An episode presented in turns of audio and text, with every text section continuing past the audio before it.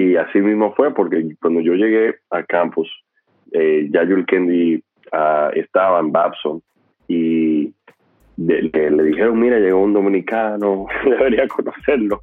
Y, así mismo fue, así mismo fue, porque no había mucha gente que tenía esa conexión cultural. Y te digo que ese tema es muy, muy interesante, la conexión cultural, porque eh, sí existe.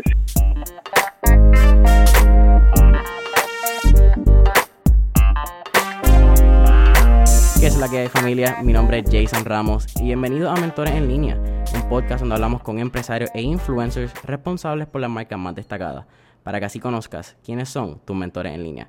Y en el episodio de hoy tenemos a Josué Plasencia. Y yo creo que la descripción sería muy larga, pero le voy a dar una descripción corta de quién es Josué. Josué es conferenciante, escritor y junto a Yulkendi Valdés es el cofundador de Forefront, una compañía que ayuda a estudiantes latinos a prepararse y desarrollarse en el mundo laboral. Josué, bienvenido a Mentores en Línea. Gracias, un placer. Josué, vamos a tener una conversación bien interesante y también algo que hay que recalcar de ese, de ese bio es que eres clase 2020 de Forbes 30 Under 30. Felicidades. Sí, gracias. un lindo honor.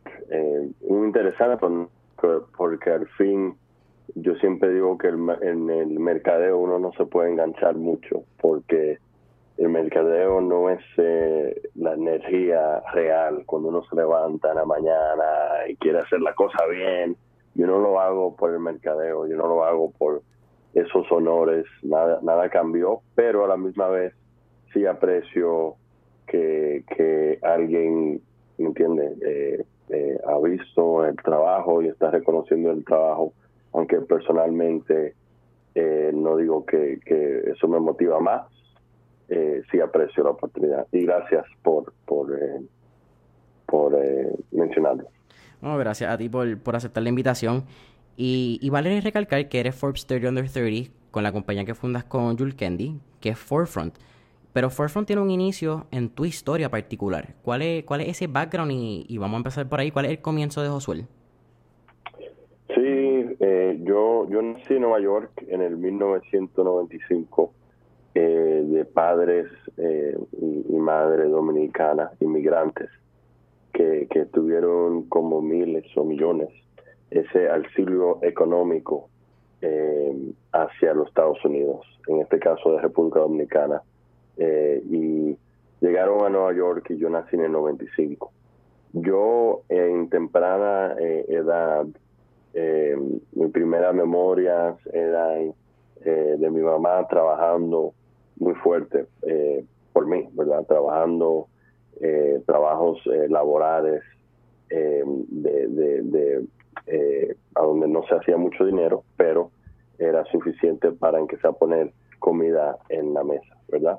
Eh, mi, mamá trabajaba en haciendo zapatos, vendiendo zapatos, eh, ganando lo mínimo.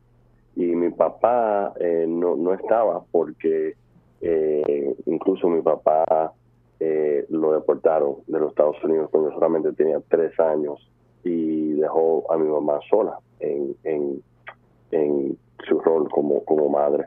Entonces, eh, se puede decir que eso fue algo difícil, algo eh, que, que me impactó negativamente, pero para que sepas, eh, no, fue una oportunidad, eh, eso fue una oportunidad, porque mis padres me quieren, me aman, me, me, me, apoyan muchísimo y hacen un gran esfuerzo hasta hoy en día.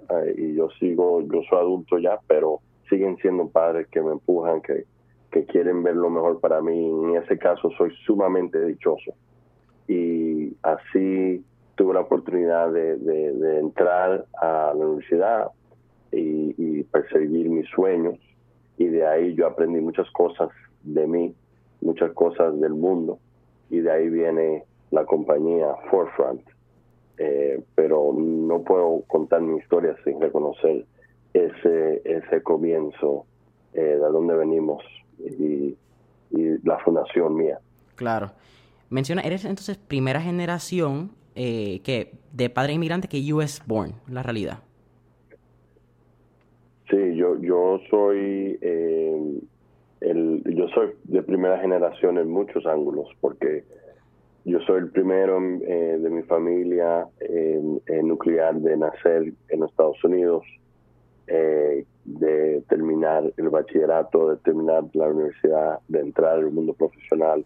Entonces yo tuve que hacer muchas cosas sin, sin, sin tener el precedente de frente, ¿verdad? De, de, oh, así lo hizo tío, así lo hizo fulano de tal, pero por el amor y el cariño de mi familia, y yo creo que eso es algo que no se puede ignorar, ese calor, esa pasión, ese, eh, ese, ¿cómo se dice? Esa, esa conexión al trabajo, ¿me entiendes? A levantarse, a trabajar. Eso me puso a mí diez pasos por delante de el que tiene la conexión, porque la mentalidad yo la tenía clara, tenía la mental, eh, eh, eh, mentalmente y físicamente estaba saludable. Y eso fue por mi familia. Yo creo que las conexiones, los mentores en línea, como, como, como este show son importantes, pero tú tienes que también estar, verte en el espejo y sentirte muy cómodo con tú mismo. Y, y ese fue el impacto de mi familia. Y por eso yo pude eh, navegar estos espacios, aunque yo sea el primero eh, cada vez. Claro. Y, eh, y, te digo la verdad, no sabía esa parte que era la, primera generación de, de, entrar a la universidad y graduarte. Que definitivamente algo sumamente impresionante, pero a la misma vez, como tú mencionas, e-, ese, ese driver.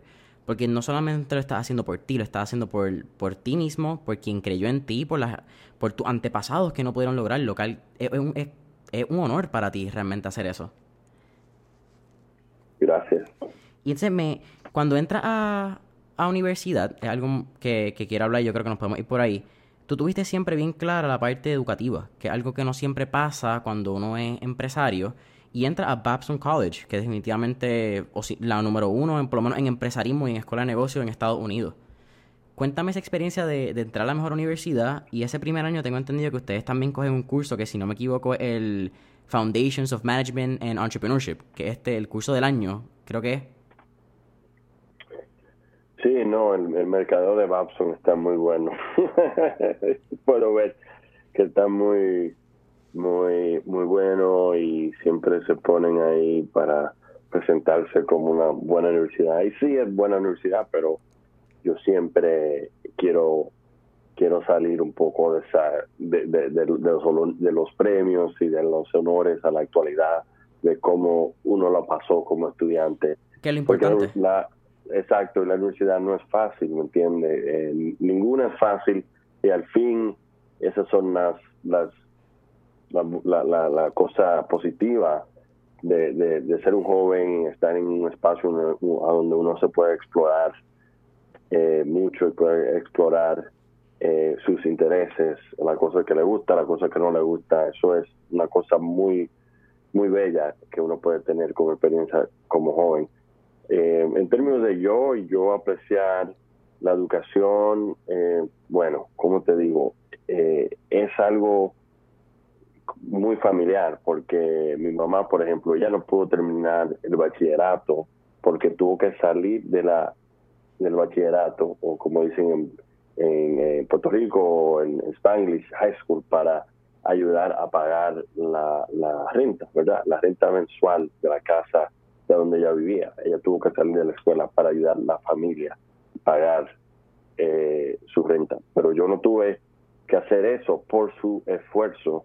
Imagínate, si esa es mi experiencia como joven creciendo eh, es muy personal para mí yo hacer ese, ese esfuerzo, pero al fin yo entiendo que la, educación formal no es para todo el mundo, mucha gente va a tener que, mucha gente no, no, no tienen que, perseguir ese paso, eh, pero para mí fue personal y yo aprendí mucho, aunque eh, no es perfecta, claro, la, la, el mundo educacional tradicional.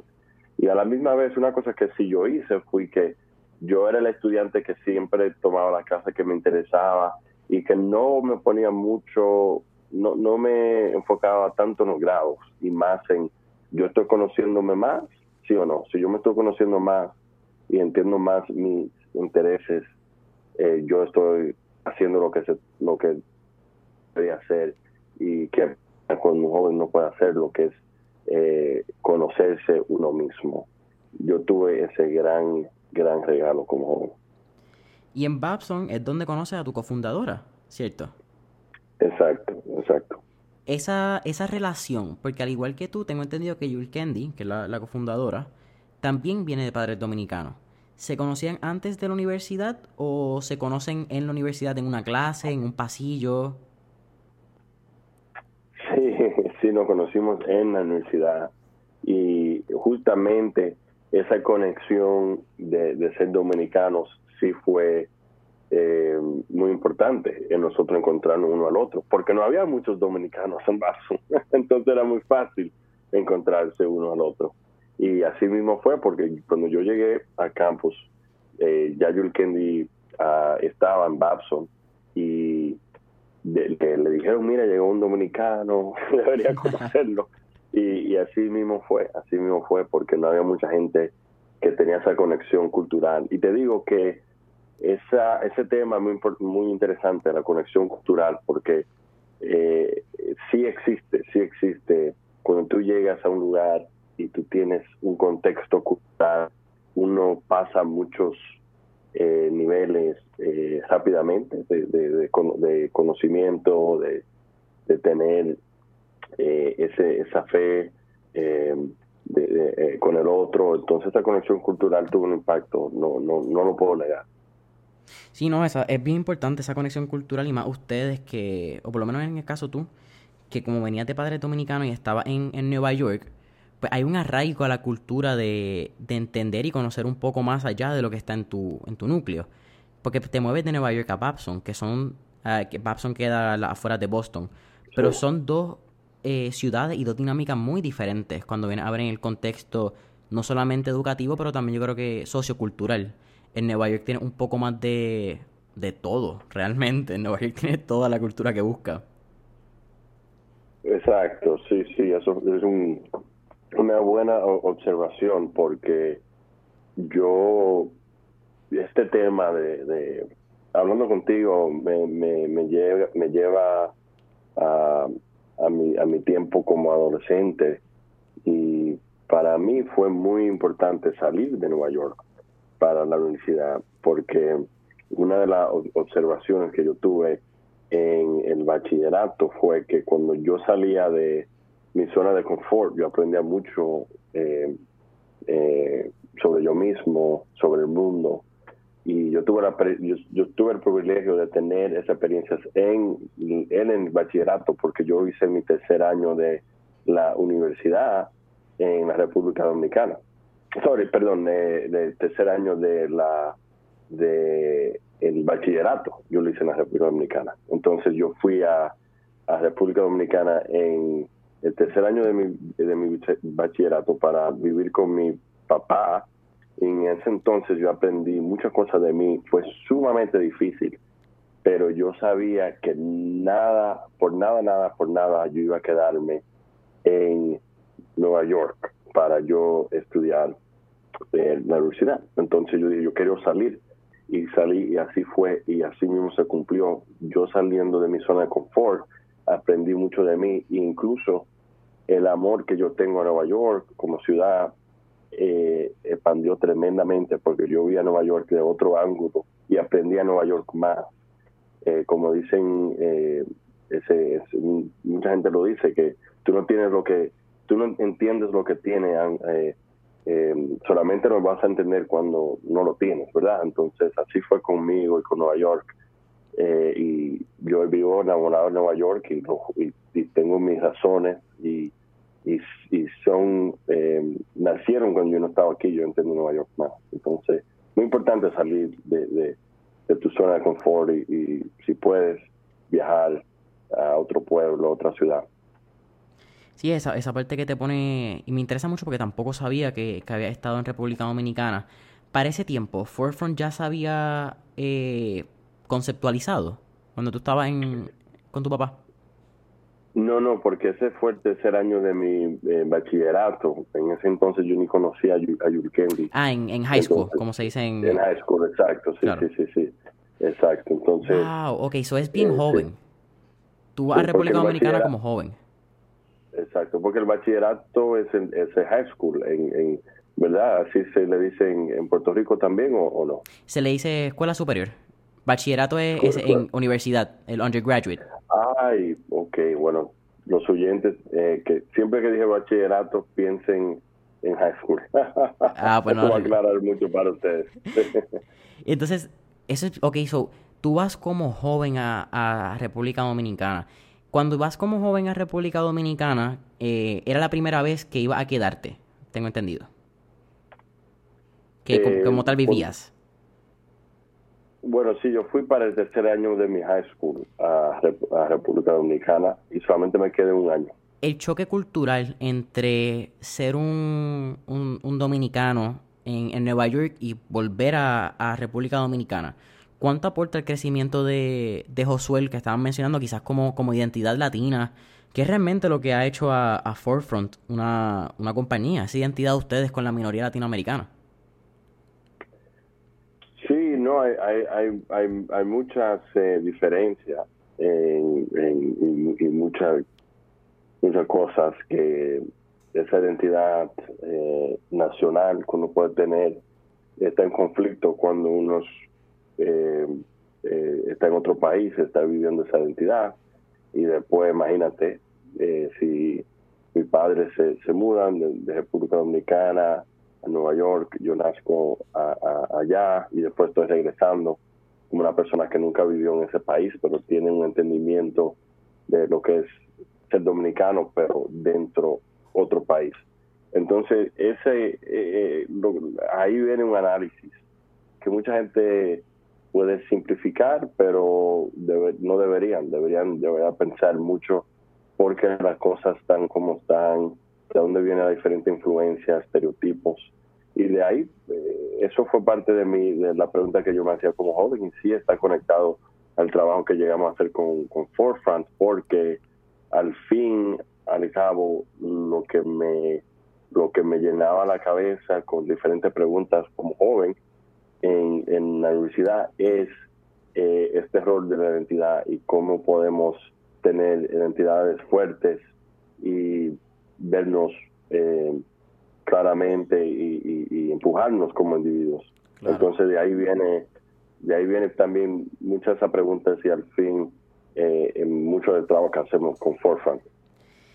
Cuando, cuando estás en Babson, en tu, en tu undergraduate, estás en universidad, ¿verdad? Porque en el caso de, de, Forefront, ustedes ayudan a estudiantes latinos a prepararse y desarrollarse en esa parte de internado y de la fuerza laboral. ¿Cuándo ocurre el primer internado para Josuel? Eh, esa primera experiencia laboral donde tú empiezas a crear esta idea de, wow, no es tan fácil como pensamos. Y, escuchando en un podcast anterior que había hecho, creo que fue hace ya como dos años, el 2018, eh, esa diferencia que hay cuando el latinoamericano y, el negro, cuando hablamos de, razas culturales en Estados Unidos, componen un 30% de la población, pero componen creo que un 3% de, de los ejecutivos de compañías eh, multinacionales o grandes en Estados Unidos. Sí, eso fue, eh, eso de verdad me abrió los ojos mucho. Eh, la experiencia laboral es mía.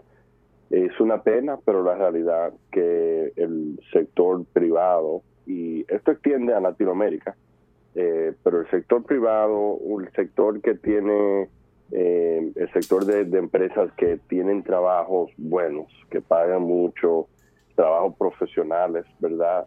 Eh, el sector formal es un sector que tiene una representación muy baja de gente de acaso recursos y cuando tú ves cuando tú lo ves del ángulo de, de tasa y etnia ves que hay una diferencia entre la representación de personas que parecen o se presentan como blancas o personas que, son eh, negras o, tienen eh, descendencia africana, ¿verdad? Eh, que es algo que es muy dominicano, muy puertorriqueño, porque somos las que somos negros, somos africanos, es parte de nuestra historia y, y es una pena, hay que decirlo así y eso me chocó a mí porque tú vas aquí, tú, tú, tú, tú eres dominicano, tú ves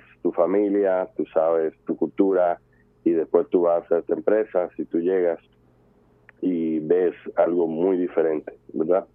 Y eso fue un reto, pero ese fue el reto que nos inspiró con la empresa, al fin y al cabo, porque queríamos ser parte de, de, un cambio, de, de, cambiar eso, y comenzamos con eh, entrenamientos, comenzamos, comenzamos yendo a empresas, haciendo talleres en empresas, eh, talleres de un día, de tres días, de cinco días, y eso fue eh, muy interesante, aprendimos muchos, y después tuvimos una evolución con la compañía Forefront de, de, eh, una ambición con tecnología que también puede impactar a, cualquiera y no tiene que ser, el impacto no tiene que ser dentro de, un taller, puede ser desde tu misma casa y el impacto que queríamos hacer es cómo cualquier persona puede prepararse para tener una experiencia positiva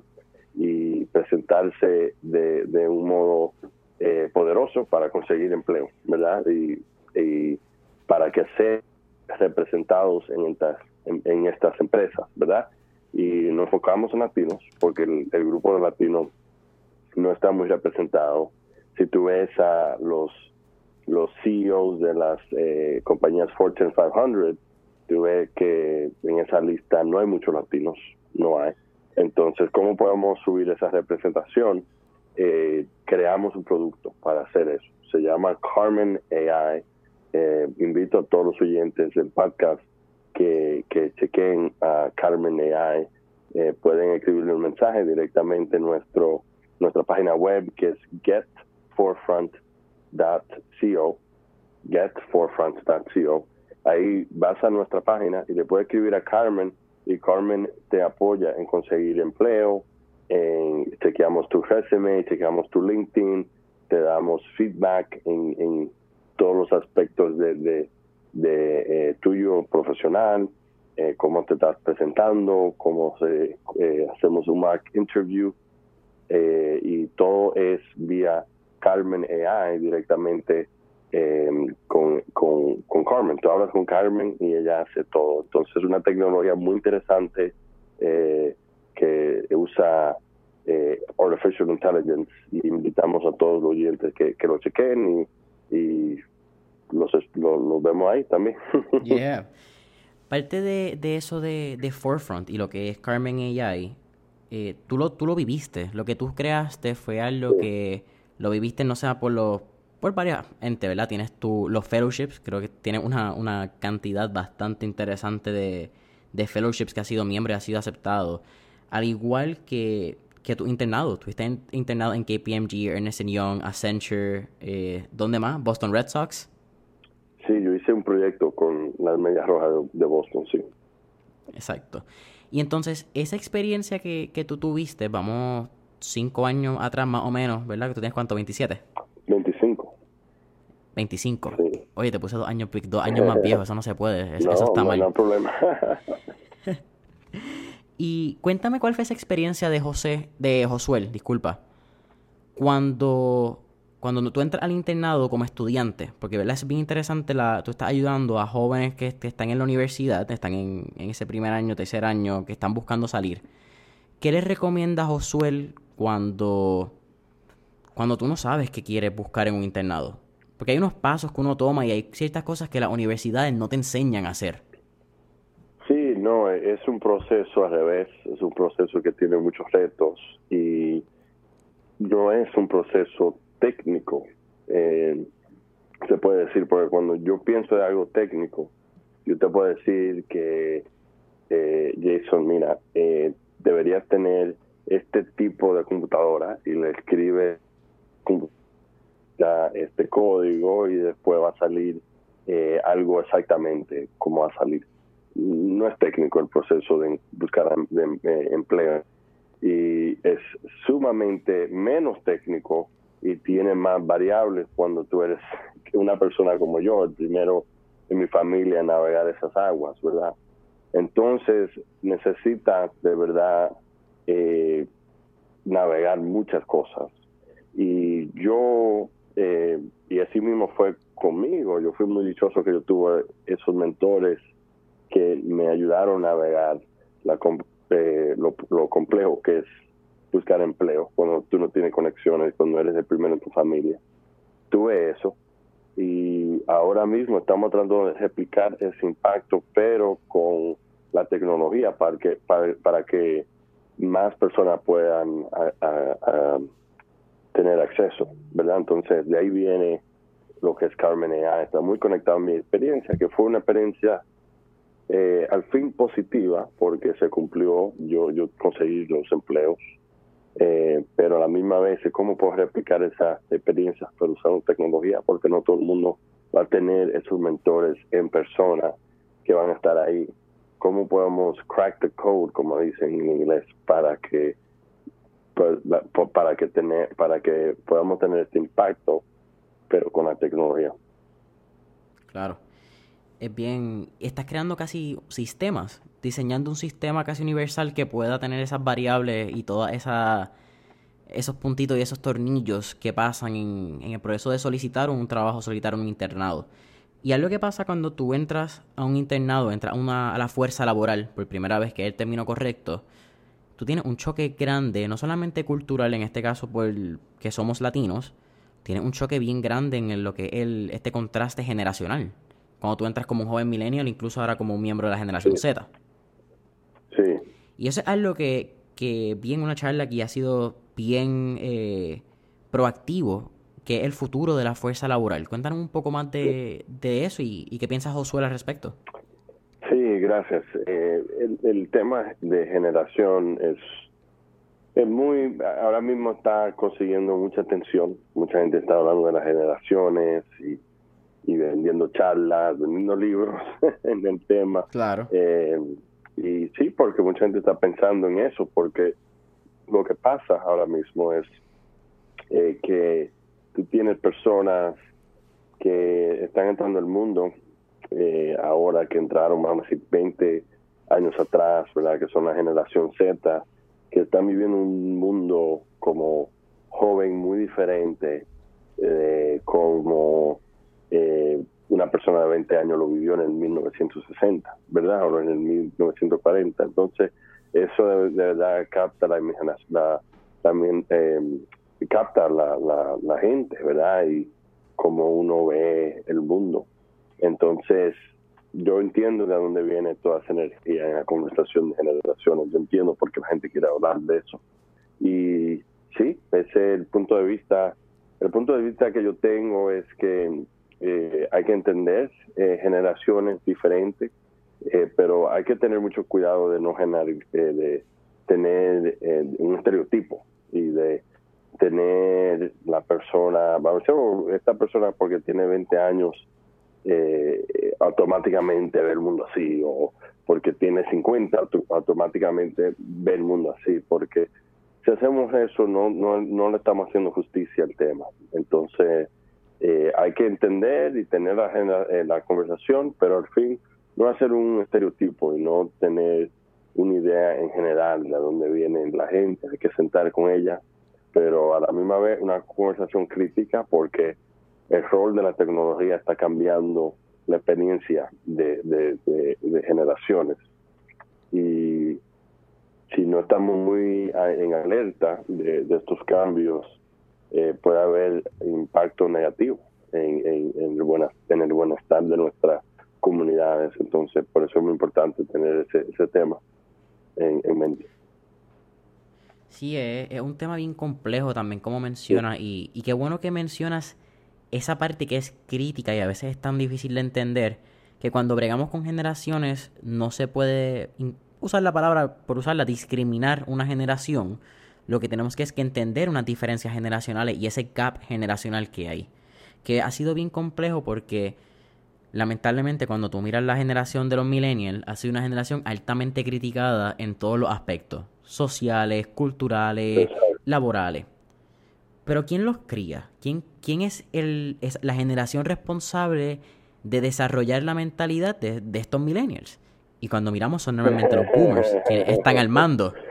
Y es una conversación tan retórica de tú estás criticando lo que tú me enseñaste, pero no podemos entender una diferencia. Me encanta. Eh, es muy interesante. Sí. No, y entonces, y, comparto contigo. Eh, es, lo, es loco, porque puedo compartir contigo la experiencia y, soy bendecido en, en octubre. Tuve, obtuve un internado en lo que es un Market Research Agency. Y tengo la oportunidad de, de ver las distintas generaciones jugar en, en la fuerza laboral. Cómo la, las generaciones crean choques, en, sea en, en argumentos, cómo se comunican la, la, estrategia, las ventas de las compañías. Y es bien interesante esa, ese dilema, porque al igual que puede crear buenas relaciones, puede destruir buenas relaciones. Sí. Sí, no, me, me encanta ese punto que, que existe, porque al fin hay que reconocer de dónde, cuáles son los sistemas que están que están siendo eh, aplicados y de dónde viene eh, diferentes actitudes, de dónde viene todo, porque al fin si tú ves una persona que no está conectando el tema laboral, si tú ves, vamos a decir que tú ves un joven que está entrevistando para una oportunidad profesional y no está preparado no le está yendo bien, no consigo el empleo. Uno puede decir, mira, este, esta persona no está calificada, no, no entiende, no, no está preparado. Pero si uno lo ve más holísticamente y ve y, trata de, de, de, ver la historia de cómo llegó esa persona a ese punto, uno puede entender, mira, tal vez es porque eh, eh, eh, tuvo esta cosa que le impactó eh, en su familia, ¿me entiende? Esto, ¿me entiende? Tal vez esta persona fue una mujer y, y, no fue tratada como debería estar tratada en el proceso de la entrevista, o fue una persona de color. Y no, sé, no para usarlo como excusa, pero para entender de dónde viene todo cuando tú tienes esa, conversación es muy impactante y me encanta esa conexión del milenio que lo crió el boomer, porque sí, la tendencia es que si tú viviste en un mundo donde tú tenías más acceso a cosas, eso tal vez te, cambia la perspectiva y tu, tu worldview. Eso tiene mucho sentido. Entonces aprecio ese comentario que, que hiciste. No, gracias. Y, también si... ¿verdad? Ya que estamos hablando en, en tiempos de coronavirus, que es lo, más nuevo, creo que eso también le, da un, fast forward, el, ese 2x the time of velocity, a lo que casi se puede decir que es el digital world, este mundo físico digital donde no hay un no hay una diferencia. Sí, claro, sí, no es es ahora mismo con, lo que estamos viendo está es un ejemplo perfecto de ese punto porque eh, tenemos que pensar que si vemos los datos, por ejemplo, en Nueva York, eh, la ciudad que está siendo más impactada por el virus, eh, lástimamente la persona de color en este en esta ciudad, los latinos y los afroamericanos son los que están muriendo más. Y eso no es coincidencia, eso es los sistemas en acción. Eso es lo que está pasando. Que, que bien fuerte. Oye, Josué, sé que, tenemos, tiene un compromiso ahora. Me gustaría ir terminando. Siempre hacemos tres preguntas al final. Claro, eh, claro. antes de esas tres preguntas. Pronto estaré ahí con, mis hermanos boricuas. Oye, y, si, si, si, no llega antes, espero algún día, ¿verdad? Luego de que pase todo esto del coronavirus, estar por, por Nueva York y, y, conocer un poco más de la historia de Josué en, en la ciudad que nunca duerme. Sí. Pero antes de esas tres preguntas, me gustaría me gustaría hablar cuál es el primer paso que un estudiante debería tomar. En el caso mío, yo estoy terminando mi tercer año de universidad. Cuando en la universidad solamente te dicen o, o, no ha habido todavía una conversación directa ante el estudiante de vamos a buscar internados, porque muchas universidades lo dan por sentado, que eso es lo que el estudiante va a hacer y, eso es obligación solamente del estudiante. Pero hay una educación que es lo que están mencionando, que, que obviamente el primer paso es que vayan a, a getforefront.co.co y hablen con Carmen. Pero desde el, punto de vista interno, ¿cuál sería el primer paso que, que Josué les diría que hagan? yo siempre que siempre me hacen esta pregunta, yo digo que lo primero es estar curioso, curioso, curioso, sí, porque uno está joven, uno tiene el mundo por delante y muchas veces este es tu primer trabajo, uh, tu primer internado y de verdad, eh, si puedes, eh, tu intención ahí es aprender de tú mismo, aprender de, lo que tú, estás haciendo para saber si quieres hacer eh, ese tipo de trabajo o algo similar o estar en ese sector, ¿verdad? Entonces estar curioso y parte de, ser curioso es hacerte preguntas personales, ¿verdad? Porque si, si te interesa el mundo de la moda o el mundo de, la escritura o el mundo del deporte, eh, si te interesa y si tú eres curioso, vas a perseguir eso, vas a aprender si eso es de verdad algo, que es para ti y es para ti para aprenderlo, ¿verdad? Es, es, es, tu turno para, para salir y, aprender. Entonces, no tomes nada por garantía, eh, tiene que, que que encontrar la forma de aprenderlo tú mismo y de ser curioso. Eso es para mí lo más importante. Yo hasta hoy en día sigo curioso y sigo aprendiendo cosas nuevas todos los días que, que yo que yo implemento y que me hace más feliz. Ser curioso es la clave. Josué, las últimas tres preguntas que siempre hacemos en, en Mentores en línea, casi esa, ese closing. La primera es, si pudieras revivir en alguna época histórica, ¿qué época te gustaría volver a revivir? Uf, está muy buena esa. Eh, wow, yo digo, wow, personalmente me gustaría revivir, eh,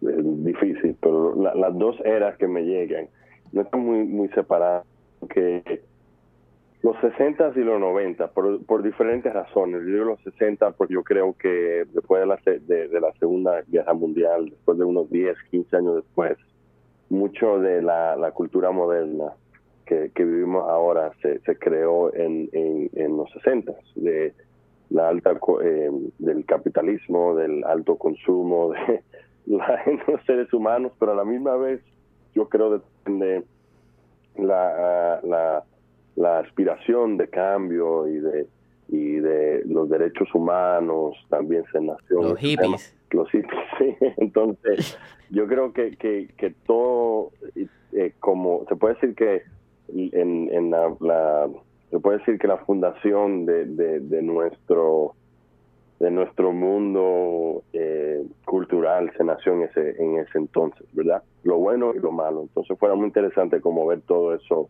crearse en ese entonces, eh, los 60. Entonces, y la segunda los 90, porque en los 90 mi, mi, mi, grupo favorito, Soundgarden, estaba en su, su época, entonces yo podía ver todos los shows de Soundgarden en los 90. yo viví los 90. Uh, eso me gusta. claro, lo ves de, ya de adulto, joven adulto, sería lo ideal. La segunda pregunta, tenemos un playlist en Spotify que se llama Mentores en Líneas, el playlist, mm. donde ponemos todas las canciones que pompean y motivan a nuestros empresarios. Oh, Así que, Josué, ¿cuál es la canción que, que te motiva quizás antes de, entrar a una reunión importante, antes de una charla, eh, para hacer ejercicio? Sí, eso es importante, la música es muy importante incluso. Ese, eh, ellos dicen que ese truco de escuchar una música, un tema o algo que te guste, antes de entrar una reunión importante o un pitch importante. Eso funciona, yo, lo, yo lo he hecho yo mismo. Pero al fin, eh, wow, eh, yo, voy a seguir con, con Soundgarden otra vez, eh, porque es mi grupo favorito. Y hay una canción ahí que se llama Outshine. La canción incluso no habla de motivación, habla más de cuando eh, no te motivas o cuando el mundo te, te, da una sorpresa que te quita un poco de la que te quita un poco de la motivación pero el tema es muy irónico porque tiene un, riff y, suena muy muy eh, eh, me entiendes tiene un upbeat pero es un tema muy bueno Outshine de Soundgarden. Tiene, tiene las vibras ahí me gusta. Y Josué la última pregunta eh, ¿cuál sería el tip que tú le darías a, como estábamos hablando antes, el podcast tiene como en mente poder crear este espacio de, de mentores en línea, valga la redundancia del nombre. ¿Cuál sería el tip que le daría Josuel a cualquier joven que está buscando qué hacer en la vida? Valga la edad, porque a veces pensamos que, que el marco de encontrar que uno quiere hacer es en esos años de high school, de, de bachillerato, como, como le estaban mencionando. Pero la realidad es que pasa en todas las edades de la vida. Uno siempre está buscando lo que realmente a uno le hace feliz. Así que, que ¿cuál es esa recomendación de Josuel? Sí, es increíble porque la gente estamos viendo una era, otro, otro, otra tendencia que tenemos de, vamos a decir, los últimos 20, 30 años, que estamos viviendo una era donde ya muchos, mucha gente, eh, mucha gente ya tienen a dónde vivir, ya tienen una forma de cómo comer, tienen una forma de, cómo estar caliente, eh, como le puedo decir, más, más eh, humanos. Y ya se están haciendo preguntas de, oh, wow, ¿cómo yo puedo tener un, una vida con propósito? Y, y ya estamos llegando a otro nivel de, de del hierarchy of needs, como, como dicen, de, ese concepto. Eh, es muy interesante porque con, con tanta gente, con millones de gente preguntándose, wow, ¿cuál es mi propósito? Eh, ha surgido un, mercado, el mercado de, de, de, Tony Robbins, se puede decir el mercado de autoayuda, eh, de, autoayuda, ¿verdad?